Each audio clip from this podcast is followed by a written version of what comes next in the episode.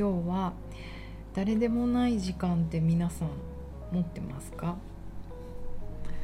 という話をしたいと思います。南青山でボディチューニングというあらゆる動きのベーシックのボディワークやってます。パーソナルトレーナーの内田彩です。こんばんは。夜になっちゃいました。土曜だし。皆さんゆっくりしてますか？私は土曜日は朝グループレッスンがあってでまあ午後パーソナルもやったりすることもあるんですけどね。まあ今日はグループレッスン。なんか天気も良かったしね。立春を過ぎたせいか今日は5人ぐらい人が来てくれて。あのー、とはいえねコロナ時期だしこうちゃんとマスクして。あのいろいろケアしてやるんですけれどもまああの慣れた方たちだったのでなんか楽しかったですね。やっぱり人と会うのって楽しいなって思っちゃいました。あのー、でパーソナルトレーニングだからまあ合ってるんですけどね人に。でもグループレッスンの人数がやっぱり極端に少なくしていたりとかしてであのとはいえ皆さんマスクしてるのでそんなにペラペラおしゃべりってレッスン中はまあしないんですよね。私が一方的にしゃべるぐらいで。なんかそれでも同じ空間で一緒に何かをやってでちょこっとこうコメントもらうだけでもなんかもうそれだけですごいコミュニケーションというか多分私ってそういうコミュニケーションだけで生きていけるなっていうタイプの人でむしろあの女性的なコミュニケーションこの井戸端会議みたいなものとかお天気の話をずっとするとか最近のなんて井戸端会議的トークをするとか要はあの結論も求めてないし結果もいらないしただただあのこう神経系を落ち着かせるためにあのお話をするみたいなお母さんたちみたいお母さんたちってあのあの主婦がとかそういう意味じゃないですよ。自分の親たちとかね。が昔そういうことをよくお母さん親ってよくしゃべんな。ママ友とって。思ってたあの感じ。女の人の取り留めない話ですよね。なんかねああいうことが苦手なんですよね。なんか本当に何でしょうね。だからむしろ何かを一緒にしたい。一緒にダンスを踊るあのレッスンするヨガする絵を描くピアノ弾くとかなんかね行為があればもう言葉なんていらないんですよね。で踊ったらもう「ヨ フレンズ」「We are brother」「シスター」なんかもうそれだけでなんかその人となりがわかるし踊っててなんかこの人違うなっていうのは多分話をしても同じことになるだろうし。っていうね。そういう人間です。皆さんはどうですか？あのー、今日土曜だからちょっと緩い話しようと思うんですけれども、えーと、レッスンに来てくださった方の中でこのラジオをね熱心に聞いていて、まあ、それで来たと。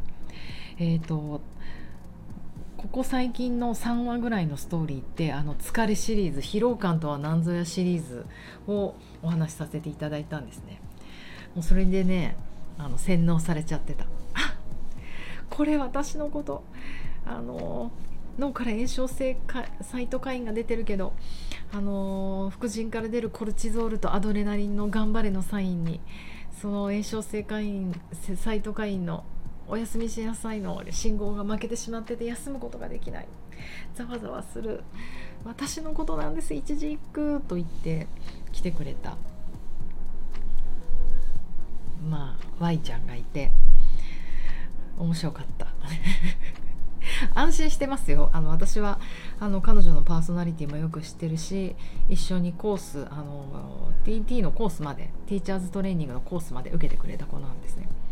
だからあのすごい真面目なのも知ってるしあのむしろね悪いことしたなと思って。なんかやっぱりラジオでずっとずっとね疲れた感じってこういう感じでこういう感じでこれが続くとこんな危険なことがありますよっていう。まあ私的にもなるべく人を煽ったりとか脅したりするのってすごい嫌いなのでっていうのは自分がもうそういうことされるのが大嫌いだから人にはしないと決めてるのでなるべくこう事実を淡々とハッピーにそして笑い飛ばせるぐらいだといいなと思ったけどちょっとやっぱピンときちゃう時ってありますよね。私も結構あの怖がりさんだからすぐね人の話好きな人の話とかね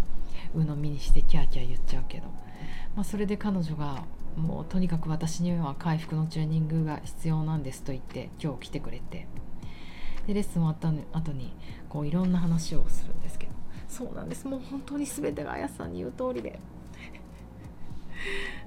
そうするとあのもう一人ずっと受けてる。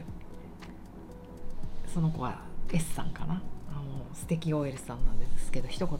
「もうちょっと壺とか買っちゃいそうですよね」って言ってて。まさに。私が今日のラジオでえっ、とアザあボディチューニングオリジナルのロゴ入り壺を作りました。1坪30万円です。玄関にどうぞとか言ったらもう買っちゃうだろうなって思ったんですけどそんなことはしません。大丈夫。まあまあでもね不安な時ってもうそういういろんなものにすがりたくなりますよね。でもあの素直な気持ちであのレッスンに来てくれたのはすごく嬉しかったです。でちょっとやっぱ申し訳なかったなと思ったのはやっぱり彼女の状況が今あの子育てをなさっていてお子さんがまだ5歳あの保育園にも行っている状態だからあれ5歳って保育園行くんだっけ？あ行くのか。行くね。行くね。3歳ぐらいからよ行くんだよねそれってね。うん。だからねコロナオミクロン化においてやっぱり保育園一番ねクローズしやすいしもう今ってもう多分日常じゃないと思うんですよその日常の中でねあの回復しないよとかあのエクササイズしないよ呼吸しないよとかもういろんなことをやることを増やしてしまう気持ちにさせちゃったのは本当ごめんなさいと思います。ね、やっぱりあのこういうことを考えるとやっぱりお家でもちょこちょこできることっていうものをちゃんとラジオとかでも伝えていかないといけないななんて思いました。うん、でえっ、ー、と1個その彼女のねあの忙しいライフの話をしていてやっぱり子育てに追われていて夜も子供と一緒に子供を寝かしつけて寝落ちしている。あどうやって寝たか覚えてないし、うん、あのもう朝から晩まで家事やら子供の面倒やらやることがいっぱいで自分のためのことを考える自分の体を感じる時間なんてないっていうのを聞いてみんなでうんと頭を悩ました。そうだよねってどうしたらいいかな。子供はほっとけないし。で子供も彼女大好きなんですよ。むしろ好きすぎて離れられないぐらい。そして旦那さんも素敵な人であのこうやってねレッスンの時間あの90分来れたわけだから旦那さんも仕事の都合が合えばかなり協力してくれる、まあ、正直言って恵まれてる。うん、だからあのだからこそ多分ちょっと彼女落ち込んじゃうと思うんですね。あのそんな恵まれているのに時間も環境も。なのにこう自分のための時間取れなくてでやっぱり体の症状的にも血液検査を受けてみたらコルチゾールがちょっと高いとか言われいろいろ気になることがある。よく、ね、きっと眠れないとか本人の自覚の症状もとても敏感な方だからあると思うんですよね。うん、でそこでレッスンに一緒にいていた一緒にいたあの志麻さんたちとこう考えたひろみちゃんと考えた。どうしたらいいかなって言って。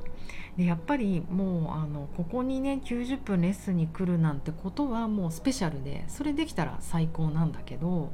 もしできない時はもうちょっとやっぱり今私お母さん降りてますサインを私と志麻さんとひろみちゃんが全力で考えた結果私今誰でもないです。人間でもないかもしれないっていう私誰でもないサインをなんかこう作ったらどうだろうか。例えばこの帽子をかぶったら今お母さんいなくなってるんだよ。お母さん透明人間になったんだよ。だから話しかけちゃダメだよみたいな ことにして23分休むと、うん、なるべく何もしないで。でその帽子を脱いだ後にあのキッズが話しかけてきたら優しくしてあげるとか。なんかそれって良くないみたいな話をしていてあすっごいいいなって思ったんですよ。で私はあの、まあ、子供もいないので、まあ、私自身の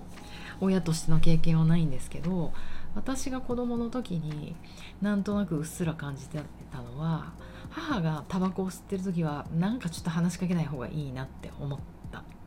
それはなんかこう野生の感的な子供の感的な。うちの母あの結構ヘビースモーカーでタバコを吸う人だったんですね。で子供ながら、うん、別にかっこいいとか思わないですよね。親がタバコ吸ってるの。でやっぱり煙とか嫌だったし、うん、なんかちょっとセーラー服につくのとか本当やめてとかあの学生の時高校生ぐらいの時から思ってたし。子供の時もまあ子供もあちゃちゃ親もタバコ吸ってる時とかにこううわーとか来られるとあのやけどしちゃったら嫌だから寄らないでみたいな感じもあったと思うけど。でもふってこうあれ？ママ何やってるのかな？ってこう見るとキッチンのあのこの換気扇の下でわーってタバコ吸ってるのを見るとあなんかちょっと今近づいちゃいけないなって思ってたんですよね。うん。あの時あの人は何者だったんだろう。ってちょっと思う。母じゃない。妻でもない。何？え？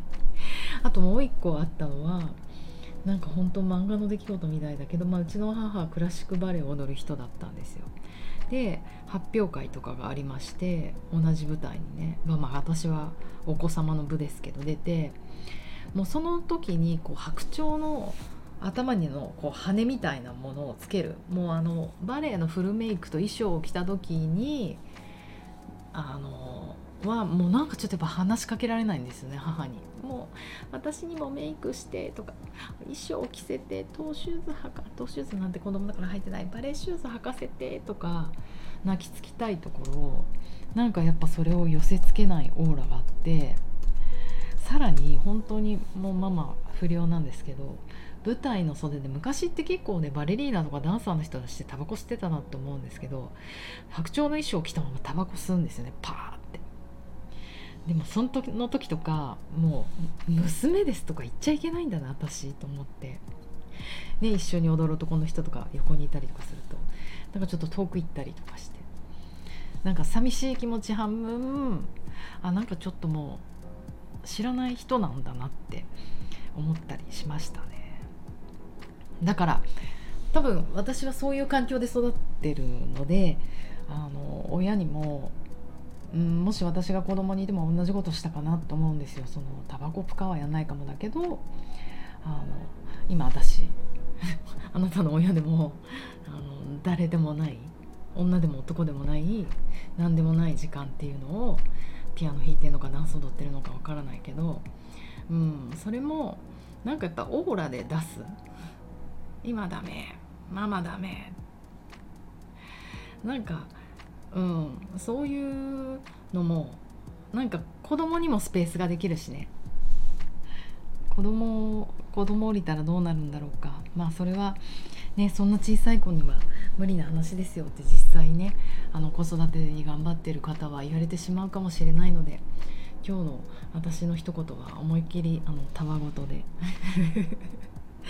でも本当偶然にも、えーと、糸井重里さん皆さんご存知ですよね。あの糸井重里さんが「今日のダーリン」と言って、えーと、彼が毎日25年毎日発行してる、